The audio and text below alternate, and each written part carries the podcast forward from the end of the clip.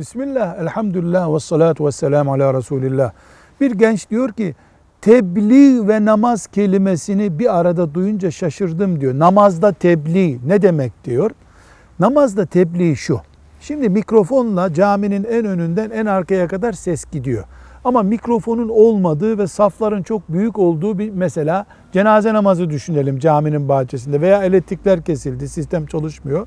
İmam Allahu Ekber deyip rüküye gidince orta saflardan birisi de Allahu Ekber diye rüküye giderken söyleyeceği sözü söyler.